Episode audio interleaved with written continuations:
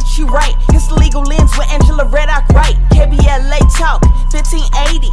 Every Saturday, 11 a.m., baby. Bringing light to law. Here to educate, engage, and empower you all. Leading attorneys, policy makers. No faking, history in the making. Come on, let's go. It's time for the Legal Lens Show. Come on, let's go. It's time for the Legal Lens Show. Come on, let's go. It's time for the Legal Lens Show. Come on, let's go. It's time for the Legal Lens. It's time for the Legal Lens. Go, go, go, go, go, go, go, go, go, go, go, go, go, go, go, go.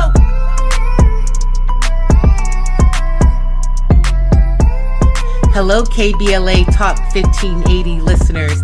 This is the second weekend of September 2022. I hope you had a great last weekend of Labor Day and that you have been finding a way to stay cool and relaxed and hydrated. You are listening to the Legal Lens Show with Angela Reddock Wright, where we bring law to light each Saturday at 11 a.m. Pacific Standard Time and each Sunday at 1 p.m. Pacific Standard Time. We are broadcasting to you live from Leimert Park, USA. And for those of you who listen to me every week, you know that Leimert Park and the Crenshaw District are two, are part of my favorite places, not just in Los Angeles, not just in California, but in the world. So if you haven't been here lately, make sure you check out Leimert Park and the Crenshaw District. You can listen to us anywhere, wherever you are, whatever you're doing, by downloading our KBLA Talk 1580 app. And you can follow us throughout the week on all socials. So please do so and spread the word. Call a friend, call a family member, call a colleague, and let them know that we have a great, great show planned for you today. We are talking about the Federal Inflation Reduction Act. Let me say that again the Federal Inflation Reduction Act, as well as the Student Loan Forgiveness Program, which was also recently passed by Congress and signed into law by President Biden. And to help us with that conversation, we have two great millennial leaders. Darryn Harris, who is the Chief of Staff to Congresswoman Karen Bass, and Kristin McGuire, who is the executive director of a nonprofit organization called Young Invincibles. They are going to help us dissect this conversation and the subject and to help us break down what it means for our communities. But before we bring them into the conversation in our next segment, let me just share a few statistics with you about inflation and about student loans, particularly as it relates to our communities, our Black and Brown communities in particular. So when it comes to um, U.S. inflation, um, we see fortunately that over the summer that um, rising inflation has started to reduce. So that is a good thing. But statistics show that, of course, um, inflation rates have a greater impact, negative impact on Black Americans compared to white and other Americans. Um, statistics show, NPR reports that Black Americans are substantially more likely than whites to report that they are currently having serious financial problems um, in this period. Um, and Black adults also report facing more serious issues across several areas compared to white Americans. And notably, they are more likely than whites to report not having enough emergency sa- savings to cover at least one month of expenses. And we all know that emergency savings is critical. And in this day and time, is somewhat of a luxury. Black Americans also report having some problems affording food. And Black renters say that they have been, they have been evicted or threatened with eviction in the past year more so than white renters and white Americans. And so the Inflation Reduction Act is designed to do many things um, but most importantly, to um, slow the economy and to help Americans to uh, survive during this time. And so we see support um, around prescription costs. We see support um, in terms of creating jobs, particularly in the climate um, field. And we see other measures which Darryn Harris and Kristin McGuire are going to help us dissect around the Inflation Reduction Act. They're also going to help us talk about student loan forgiveness and the recent federal act that passed to help um, many Americans who have student loan debt start to reduce that debt. Let me share with you a few statistics, statistics in that regard. So, who has student loan debt? 45 million Americans have student loan debt. That's about one in seven Americans, according to the analysis of January 2022 census data by NerdWallet. Um, and those ages 25 to 34 are the most likely to hold student loan debt, but the greatest amount is owed by those who are 36 to 35 to 49. So you're 35 to 49, you're hoping you're well into your career and your life by then, but many of us are still paying student loan debt from many, many years ago. Um, more student loans, about 82%, according to a July 2021 report by Measure One, an academic firm, are owned by the U.S. Department of Education. And the total federal student loan borrower, borrowers is about 43 million and total outstanding federal student loan debt is about 1.62 trillion. And of course um, within those statistics we know that black students and graduates are impacted the most um, by student loan debt. So statistics show that black students take out loans that white students uh, more so than white students at the, a rate of 71% compared to 56% um, based on data from the Education Data Initiative. And Black college graduates owe $25,000 more in student debt on average than white graduates, the Department of Education found. So we can see, and there are many, many more statistics, but we can see at minimum from these statistics that a discussion on KBLA Talk 1580, the Legal Lens Show, about the Inflation Reduction Act and about student loan forgiveness is critical in helping us to understand what these federal provisions mean for our community. So I hope you'll stay tuned and you'll join us and listen to the insights that Darryn Harris and Kristin McGuire have to share with us. Um, before we go, let me share a couple of things about this day in history. On September 9th, 1957, the first civil rights bill to pass Congress since Reconstruction was passed by President Eisenhower. And then in, on September 9th, 1915, the father of Black history, Carter G. Woodson, founded the Association for the Study of Negro Life and History. And this week in history, we also celebrate the birthdays of actor Ruby Bridges on September 8th, 1954, and music artist Otis Redding on September 9th, 1941. And so, in honor of Otis Redding today, we'll be playing music by him uh, as we transition to our different segments. So, stay tuned. You're listening to KBLA Talk 1580. Don't turn that dial. Download our app. Take us with you wherever you go because we have a lot to talk about.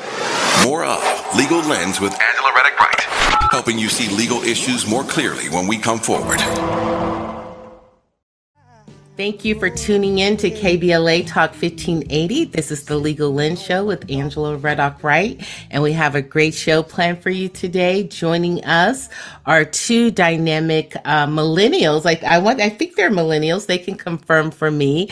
Um, Darryn Harris, who is Chief of Staff to Congresswoman Karen Bass, and Kristin McGuire, who is the Executive Director of Young Invincibles. Good morning, Darryn. How are you feeling today? I am feeling great. How are you feeling this morning? Good, good. I understand you got stuck in Dallas last weekend. Oh, yes, but I'm just so happy to be back. Um, yeah, it was quite a trip, you know, trying to celebrate um, Labor Day. Um, right. Working um, um, families, but um, things happen. And so I'm just happy to be back. And, you know, Congress starts next week. So I have plenty of um, um, um, space, you know, to get prep for next week for our last three weeks before the election. Right, right. And so in Dallas, you made lemons out of lemonade. Gave you time to reflect on life. I like it. Good, good. and also joining us is Kristin McGuire. How are you today, Kristin? Oh, I'm fantastic. I've had a great couple of weeks, and so I'm still riding on cloud nine. Um, and really happy to be here. Thanks for having me today. Of course, of course. And we look forward to kind of hearing what's made those, the last couple of weeks great for you. I think a lot of it has to do with the work that you do, plus probably other great things happening in your life. But look forward to hearing that. Let me tell you a little bit about both of our guests and then we'll jump into our discussion. So Darryn Harris is the chief of staff for Congresswoman Karen Bass, and he reports directly to the member of Congress and oversees her daily affairs in Congress. Um, Darryn is inspired by his parents who always believed that youth is not always wasted on the young. And he is definitely demonstrating that in the work that he does every day. He has been engaged throughout Los Angeles and has made such an impact um, in the work that he does. And just some of his highlights, he's an active member of Alpha Phi Alpha fraternity. Do you want to do your call sign, Darryn? it's a call and response. oh, call and response. Okay, we can't do it then. and so, h- hello to all of Darryn's Alpha brothers out there. He's also a part of the People for the American Way and the New Leaders Council, and also one of the founders of the Young Black Democratic Club, Democratic Club of Los Angeles. So, welcome, Darryn. We're so happy to have you. Um, Kristin McGuire is the executive director for Young Invincibles, which is a national nonprofit dedicated to amplifying the voices of young adults in the political process. Um, she assumed this role after serving as the Western region regional director for the Young Invincibles. Um, she also is an active member of the community and is the first Black American elected to her local school board in November 2020 and she has been engaged in community organizing and policy change throughout her career. And um, I'll just put, put the cat out the bag. Her brother also happens to be Long Beach Vice Mayor Rex Richardson. So welcome, and a brother of Alpha Phi Alpha. You know what? We also, try to. I'm a Delta by myself. I'm a Delta before our alpha, alphas. Let's let's get that right too. Also, I'm a member of the greatest sorority on earth, Delta Sigma Theta Sorority Incorporated. Awesome. So hello to Kristin's Delta sisters out there as well. So um our show is about legal and policy issues, but we also like to give our guests an opportunity to learn more about I mean our listeners to learn more about our guests and what kind of motivates you and what brought you to the work that you do. So I'll start with you, Darryn. Your bio kind of alludes to it that your parents taught you that youth is not always wasted on the young, but tell us a little bit more about yourself and how you got to where you are now as chief of staff to one of the top uh, leaders in Congress. Oh, great. Well, you know, the story starts well before me. It starts with my parents. Um, those are the folks who traveled to Los Angeles during the Great Migration when a lot of um, African Americans left the South to come to um, escape Jim Crow in order to, you know, um, you know, explore new opportunities. And so they settled in a place called Los Angeles, and Los Angeles had thriving jobs. It was a safe community. And then somewhere around the 90s, you know, we started to see a transition in um, Los Angeles. And this is when I was coming of age. And it was just a perfect storm around 92 with this civil unrest following um, Rodney King's um, um, beating.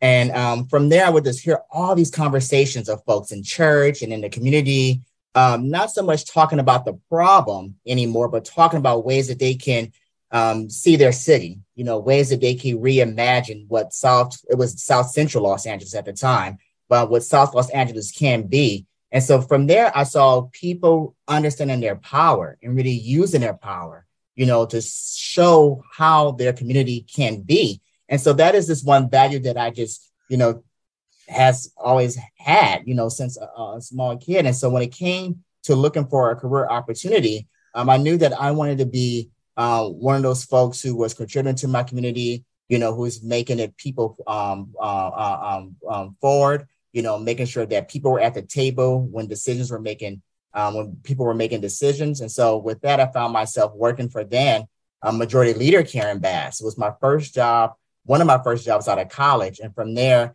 I explored different opportunities from government affairs work, working for different elected officials, but found myself um, in DC um, because it was at a time where um, President Trump was in um, in the White House, and mm. so for many people, I was trying to figure out what can I do, what can I do to make a difference, and so um, it was during that tenure too where I said, well, you know, I could either stay on the sidelines um, or jump right in the middle of the fight, and so it was um, a um, easy decision for me to make because I like to fight.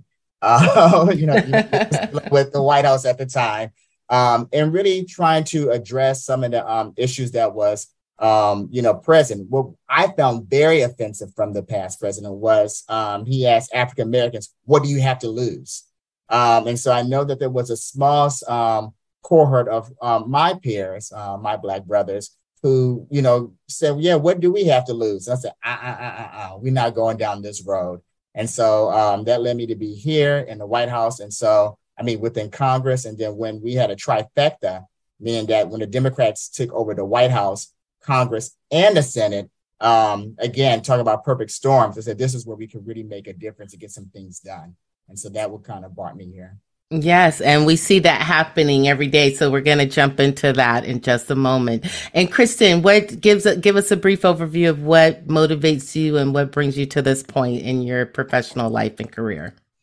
Sure. I think very much like Darryn, my, my story begins far before I was here. Um, my family uh, has just been a long line of social justice warriors. Um, my great grandfather owned the first Black owned community store in our home community of Palmetto, Alabama, uh, which was essentially uh, burned down by the Klan. Um, then when they they followed the horse uh, tracks back, we knew exactly who did it, and they told them not to rebuild. Um, my grandmother was uh, the first Black radio host in the community. Oh wow! Yeah, Wonderful. and um, and her uh, in her uh, foresight and her being uh, who she was, she actually sent my mom at seven years old to integrate the school. So my mom integrated the schools uh, in their community uh, when she was in second grade. Um, so that type of fight has just always been in our family to push the envelope, to use our voices as community members uh, to to make change. Um, so I think my mom embedded that in my mm-hmm. sibling and I, and I think we were just raised in a way to know that uh, we are here uh, for purposes greater than ourselves. Right. Um, and to use ourselves for community good and so that's really what i've i've always done in 12th grade i remember we had a ballot initiative here in california to try juveniles as adults and um, it was the first time I registered to vote. I was getting everyone who was 18 and 12th grade registered to vote, um, just so we can vote against this initiative. Uh, we were not successful. The initiative ended up passing, but um, it was really the first time where I knew that there was something that I could do directly. Right um, and so i just that that fire has continued to burn in me uh, throughout adulthood uh, working to get um, through through my own consultancy working to get young adults elected um, and now through uh, my role at young invincibles for the past almost next week will be my seventh year here Congratulations! Um, wow, congratulations! And right. I'm like, of- to retire as is that a thing? Seven years? Can we retire seven years? Um, but really, you know, just creating change. I'm, I'm a first generation college student. Um, my mom was a single mother after my parents divorced. So there were a lot of things in college that, you know, I had a, a zero um, EFC going in financial aid. So there were a lot of things that did not work as well as they should have for students like me. So really being able to create that change so that it works better for current college students is something that's right. really important to me. Um, and I am really excited every day I wake up that I can look at laws in California and now I can look at federal change and know that I had something to do with that. Um, and that just it really gives me purpose. So that is that is me. That is wonderful. That has to be such a great feeling to know, but for both of you to know that you're doing work that matters. Kristin, um, for many, this is their first time hearing about the organization Young Invincibles. Give us a, a brief overview of what is Young Invincibles and what do you all do? We're a national policy and advocacy organization based in Washington, D.C. We were founded in 2009 uh, by college students around the Affordable, the Affordable Care Act. Um, and so we really worked hard to uh, we created our name Young Invincibles based off of what the insurance companies were calling young adults that they didn't need health care because they were young and invincible. So we kind of took that name, reclaimed it, um, and fought for pre- pre- provisions like the uh, coverage up until 26 on your parents' health insurance. Um, mm. So that is one of the things that Young Invincibles uh, really fought for in the beginning. Since then, uh, we've expanded our work to cover higher education, um, healthcare expansion, uh, workforce and finance, and civic engagement. Um, and we are the nation's largest young adult policy organization. So we do a lot of work across um, six states and in DC um, and we've we've uh, in California we've got the the student borrowers bill of rights two years ago where we actually have consumer law protections for student borrowers. Prior to uh, debt cancellation or anything like that we were really uh, pushing the envelope on what kind of consumer protections student borrowers had Right, right. Very good. When we look forward to um, hearing about your work on the recent Student Loan Forgiveness um, Act that was passed by Congress or by the Congress and the White House. So, Darryn, let's jump right into our first subject, the Inflation Reduction Act, which was passed by Congress and signed by the White House, President Biden, um, in August, just in August. Um, in a layman's version, tell our listeners what the Inflation Reduction Act is. Well, just in layman terms, um, the Inflation Reduction Act really addresses one of um, the issues that many Americans were talking about leading into the August recess, which was inflation. Why are things costing so much? And so, this historic achievement, I can tell you right now, would just not be possible without the help of um, Speaker Pelosi. I mean, when we talk about someone who is saving democracy and really taking leadership into her own hands, um, by far it is the um, speaker. And so this, in, again, in layman terms, what the um, landmark legislation means for folks at home is for our seniors, this legislation will lower out-of-pocket costs for prescription drugs, bringing down and capping drug costs at $2,000 per year. And so this is building on um, the Affordable Care Act, you know, that Obama passed back in um, during his tenure. For working families, this legislation locks in lower premiums under that Affordable Care Act, saving 13 million families an average of $800 a year. For our children, this legislation powers our transition to clean energy, you know, ensuring that we are able to fight the climate crisis with clean air and clean water, which is on a, a major topic today, out in Jackson, uh, Mississippi, and saving our, our planet for generations to come. And for our future, this legislation invests in reducing the deficit by nearly $2 trillion over two decades, driving down inflation in the long term. And so this is just one of the many things that the White House has um, put together, um, you know, this year. Um, in addition to the Chips and Science Act, which um, which ensures that we are competitive in the 21st century, um, ensuring that Finland and Sweden, Sweden have access to um, NATO. And then one um, that caught a lot of um, notice in the past was the PACT Act, which was um, to honor our duty to care for our historic um, veterans that Jon Stewart was very, you know, took a lot of leadership in promoting. So, in, in short, that's what the Inflation Reduction Act, you know, does. It really drives down the cost for everyday Americans and ensure that we, you know, pay down, you know, our deficit you know, to bring down inflation in the long run. Excellent, Darryn. Thank you for that great overview. We are going to come forward and continue this conversation about the Inflation Reduction Act and the recent Student Loan Forgiveness um, Act that passed in Congress um, with Darryn Harris and Kristin McGuire. So stay tuned. You this discussion. They are sharing insights that we can only get from those who are on the ground doing this work. You're tuned into KBLA Talk 1580. Stay tuned with us. Thank you for continuing with us on KBLA Talk 1580. This is Legal Lens with Angela Reddock Wright. And today we have um, as our special guest Darryn Harris, who is the Chief of Staff to Congresswoman Karen Bass and Kristin McGuire, who is the executive director for Young Invincibles, a national organization that focuses on policy issues for young adults throughout the country. Um, they are helping us to um, peel back the onion, so to speak, on two topics today. One is the Inflation Reduction Act, and the other is related to the recent student loan forgiveness um, program that just passed in Congress and signed by the White House. So just before um, we came forward, Darryn was sharing, gave us a nice overview of what the Inflation Reduction Act is. Darryn, um, one of the misnomers out there is that the, the act is called the Inflation Reduction Act, but that is really climate bill when you look at it in its, you know, great majority of what it addresses. Can you give us some insights? Is it a climate bill? Or as you said before, it does so much more. It deals with healthcare issues, prescription drugs. Um, what does it do in terms of jobs? Help help us to understand um, the title of the bill and what it means.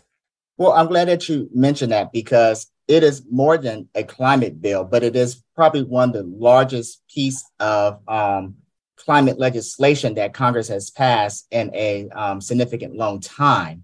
Um, and so that should not go without being noticed. But just in addition to lowering healthcare costs, as I mentioned before, um, one of the reasons why I got into this work was during the early 90s when we saw a great deal of jobs within South Los Angeles leaving and going overseas. And so what this bill does is um, it really um, is, is President Biden's, um, he, he's keeping his promise to re-energize American manufacturing. Um, and so w- in doing this, this um, bill builds American clean energy supply chains. Um, it um, supports American workers with targeted tax incentives.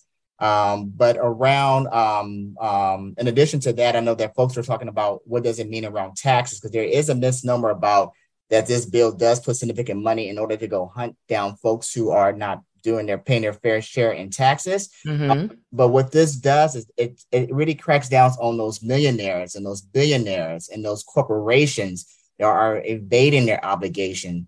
Um, so it's ensuring that those folks pay their fair share and that no person making less than $400,000 per year will see their taxes go up um, by um, a single cent. Now, when it comes to um, creating um, clean energy jobs, uh, we're, we're, talking about. It's funny that Labor Day just passed because um, it's really this is really a great partnership with labor and ensuring that you know working class folks are preparing for the um, uh, future. And so, when President Biden was um, running for office, he made another promise. Um, and, and so, what this law does, it includes some of the strongest labor protections and incentives ever attached to a clean energy tax credit um, by incentivizing prevailing wages. And so that deals with inflation as well. Um, it stops companies from ripping off workers.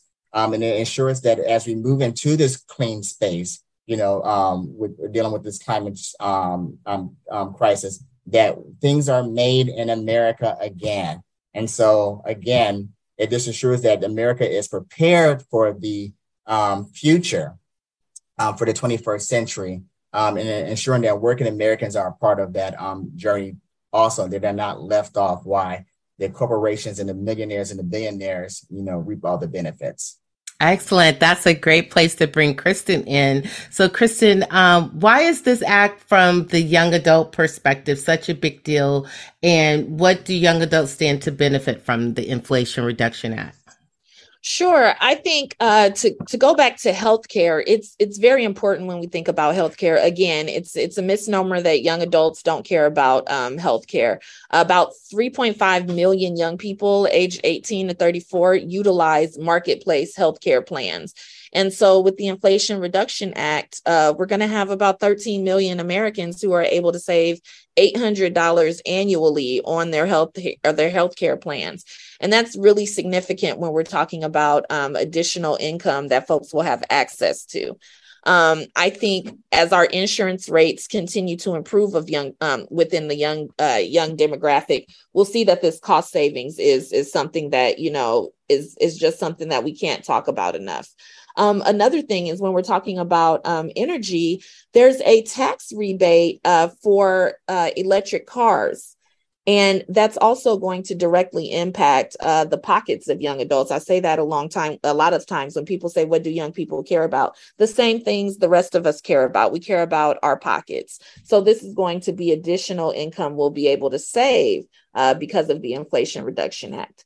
Um, and then the other thing is when we talk about uh, reducing pollution in the environment, we know that young people care about our planet as all of us should because we want to have a planet to continue to live on. Um, and climate change is real. Um, so this this law would reduce about a billion metric tons of greenhouse gas emissions uh, by 2030. And so that's going to help us meet the president's climate goal of cutting pollution in half. Now, as a resident of Southern California, that's important to me. Um, and it's important to me as a parent of a child with asthma who will be an adult with asthma uh, that we continue to work on ways to kind of become more efficient with our energy and also, uh, you know, create better air quality for us as Southern California residents. So the Inflation Reduction Act does have a lot of, of climate um, legislation in there, but I look at this as a cross cutting, overlapping uh, policy that kind of hits all of the things that are important to us right now. Wonderful, wonderful. And so that's a good transition to um, second major um, legislation that's come out of Congress and the White House in this past 30 days, and that's related to student loan debt forgiveness. Um, recent statistics show that as of August 2022, um, that student loan bar- borrowers in the United States owe a collective nearly $1.7 trillion in federal and private student loan debt. Wow, what a number. And those statistics come out of the Federal Reserve Bank of St. Louis. So, Darryn, uh, again, I'm going to turn to you to give us a quick layperson's overview of what the Student Loan Debt Forgiveness Act does. Wow. So it, it has so much in that announcement. But let's I, start. I, I, let's start. You know, with the top one or two things that it does. I, will just start with the, the top things. Um, so last month, the president announced um, that his administration will cancel up to twenty thousand dollars worth of um, student debt for Pell, Pell Grant recipients, and up to ten thousand dollars in student debt from non-Pell Grant um, recipients. And this relief will be available to borrowers than one hundred twenty-five um, who are earning less than $125,000 annually or households earning less than $200, $250 annually. Um, and so that's pretty much the short and skinny um, on what the president made uh, announced um, last month. But I mean, the announcement has so much more in it for, you know, camping um, interest rates to um, the amount that you have to pay back when your discretionary income. And then there also are some tweaks with the public student loan forgiveness program. And so although everybody's focusing on the $20,000 and the $10,000 for those who are making less than $125,000, um, there is so much more in this uh, piece of, um, you know, uh, in this executive action that I know that Kristin and I are looking forward to getting deep into the weeds in a few moments. All right. Well, thank you both for setting us up. We will continue our discussion with Darryn Harris and Kristin McGuire on the Student Loan Debt Forgiveness Act. So stay tuned with us. We have a lot to continue to talk about. More of Legal Lens with Angela Wright, helping you see legal issues more clearly when we come forward. Thank you for staying with us on KBLA Talk 1580. This is the Legal Lens Show. And today we are talking to Darryn Harris, Chief of Staff to Congresswoman Karen Bass and Kristin McGuire, the executive director of the Young Invincibles, and they've given us a great overview of the Inflation Reduction Act and what it means to us in our communities. And we were just delving into the student loan debt forgiveness program recently passed by President Biden as well. Um, Kristin, give us the um, perspective of young adults and what this new act, student loan debt forgiveness, means for young adults and for Black people and the folks in our communities. Sure. So Young Invincibles has actually been working on student debt cancellation for a decade. Um, and I personally have been working on it for the past seven years, really because we're trying to, you know, trying to frame student debt as a systemic barrier to access to wealth. Um, our student debt crisis now, actually, as of today, is $1.9 trillion, and it's wide span across uh, several demographics in our country. So, so we know that this is not a, a personal choice. This is not a, a, a, result of bad decisions people are making. Um, so when we talk about the impact of Black people, um, Black people overwhelmingly owe student loans after uh, they access higher education for a myriad of reasons. Uh, we generally tend to have less household wealth, so we have to borrow more money to get a degree.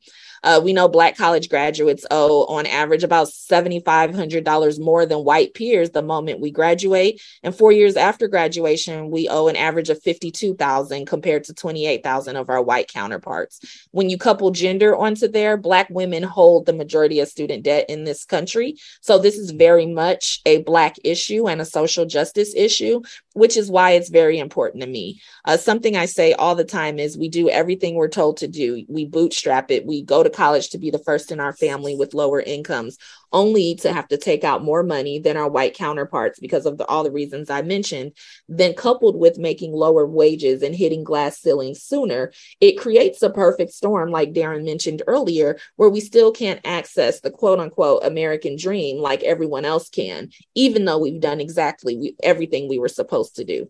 In my personal situation, I went to a state college in the state I lived in uh, with a FAFSA that said my family couldn't afford to give me any money. Um, we did that, and I still owe fifty-two thousand dollars. As as of today.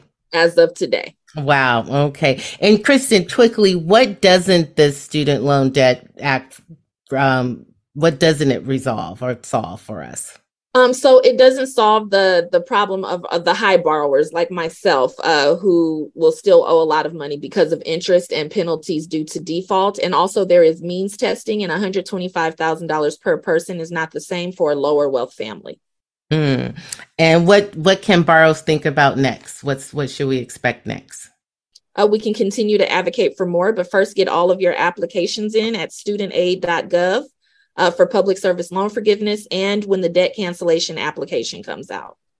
Excellent. You're tuned into KBLA Talk 1580, and we're talking student loan debt forgiveness and what that means for you. So we'll help close out this conversation as we come forward. You don't want to miss it. More of KBLA Talk 1580's all new weekend lineup when we come forward. Thank you for continuing with us on KBLA Talk 1580. Kristin, um, we were just talking about the Student Debt Forgiveness Act and um, what it means for our communities. What else do you want our community to know about this act? Sure, there's a lot of other provisions in this uh, act that are going to be really helpful for us. One, uh, discretionary income for payments has been reduced down to 5%. Uh, it used to be 10% of your discretionary income would be calculated for your student loan payment. That is going down to 5%. Again, adding more dollars to your pocket. Uh, also, there is a interest cap where when you when they calculate that minimum payment if it doesn't cover your interest the government will cover your interest and that's going to really get at those ballooning uh, payments due to interest rates that i was talking about uh, in my own situation and we'll be able to access all of that at studentaid.gov uh, where you can currently go for public service loan forgiveness that Darryn is mentioning. And also, once the application comes out for debt cancellation, it'll be at studentaid.gov. So fill out those applications, right, Kristin? Yes, and it will not be taxed in California. Um, there are five states who, because their legislature is not in yet, they haven't passed the bills they need for it to be untaxed. But for the most part, most of our states will not be taxing this uh, cancellation. Okay. And Darryn, any closing words from your perspective about student loan forgiveness? Sure. I just wanted to highlight what Kristin just mentioned about the um, the interest cap. I mean, that was one of the ways that I was able to pay down um, some of my um, student loan debt um, during the um, COVID pan- pandemic. But also, just want to just share with folks that you have until October 31st for folks who are in the Public Service Loan Forgiveness Program. That's if you work for a nonprofit or for a government agency, that you are eligible to um, receive forgiveness. And so I know there's been a lot of um, tweaking to that. Um, there were um, some hardships. And so if you can go to, again, um, www.pslf.gov for more information about how to apply for that public service loan forgiveness waiver. And Darryn, in closing, do you have any parting words for our listeners about the upcoming midterms and encouraging folks to get out and vote? I mean, I would just say that elections have consequences. And because of having a trifecta again with the White House, with Congress, with the Senate, um, that we were able to do a great um, amount of work, um, you know, starting from um, Justice Brown all the way up until the student loan forgiveness that we're talking about right now. And so if you can, wherever you're out, make sure that you go out there and you vote because they do have consequences. And how do people stay in touch with your office? If you want to stay in touch with my office or learn more about um, the student loan forgiveness in general, just um, go to bass.house.gov. That's B A S S dot house.gov. And there's a red banner on the top of the website that will give you all the information that you need that we weren't able to cover today. And Kristin, how do we stay in touch with Young Invincibles? Sure. Our website is www.younginvincibles.org. You can find us on Twitter at Young Invincibles, on Instagram at Young Invincibles, and TikTok at Young Invincibles. Thank you, Darryn Harrison, Kristin McGuire. They have given us great insights about the Federal Inflation Reduction Act and Student Loan Forgiveness Debt Program. Um, Darryn is the Chief of Staff of Congresswoman Karen Bass, and Kristin is the Executive Director of Young Invincibles. You have been tuned in to the Legal Lens Show. We've had a great time. We thank these two millennials for all the work they're doing and being on the ground, making such a difference. Next up, we have Cassie Beck would talk tech to me. Don't want to miss her show. And in closing, um, it's the birthday of Ruby Bridges this week. I leave you with her words. I believe that we have to come together and we have to rely on the goodness of each other. So let's continue coming together and relying on the goodness among each of us. Have a great weekend, folks, and look forward to seeing you next time on the Legal Lens Show.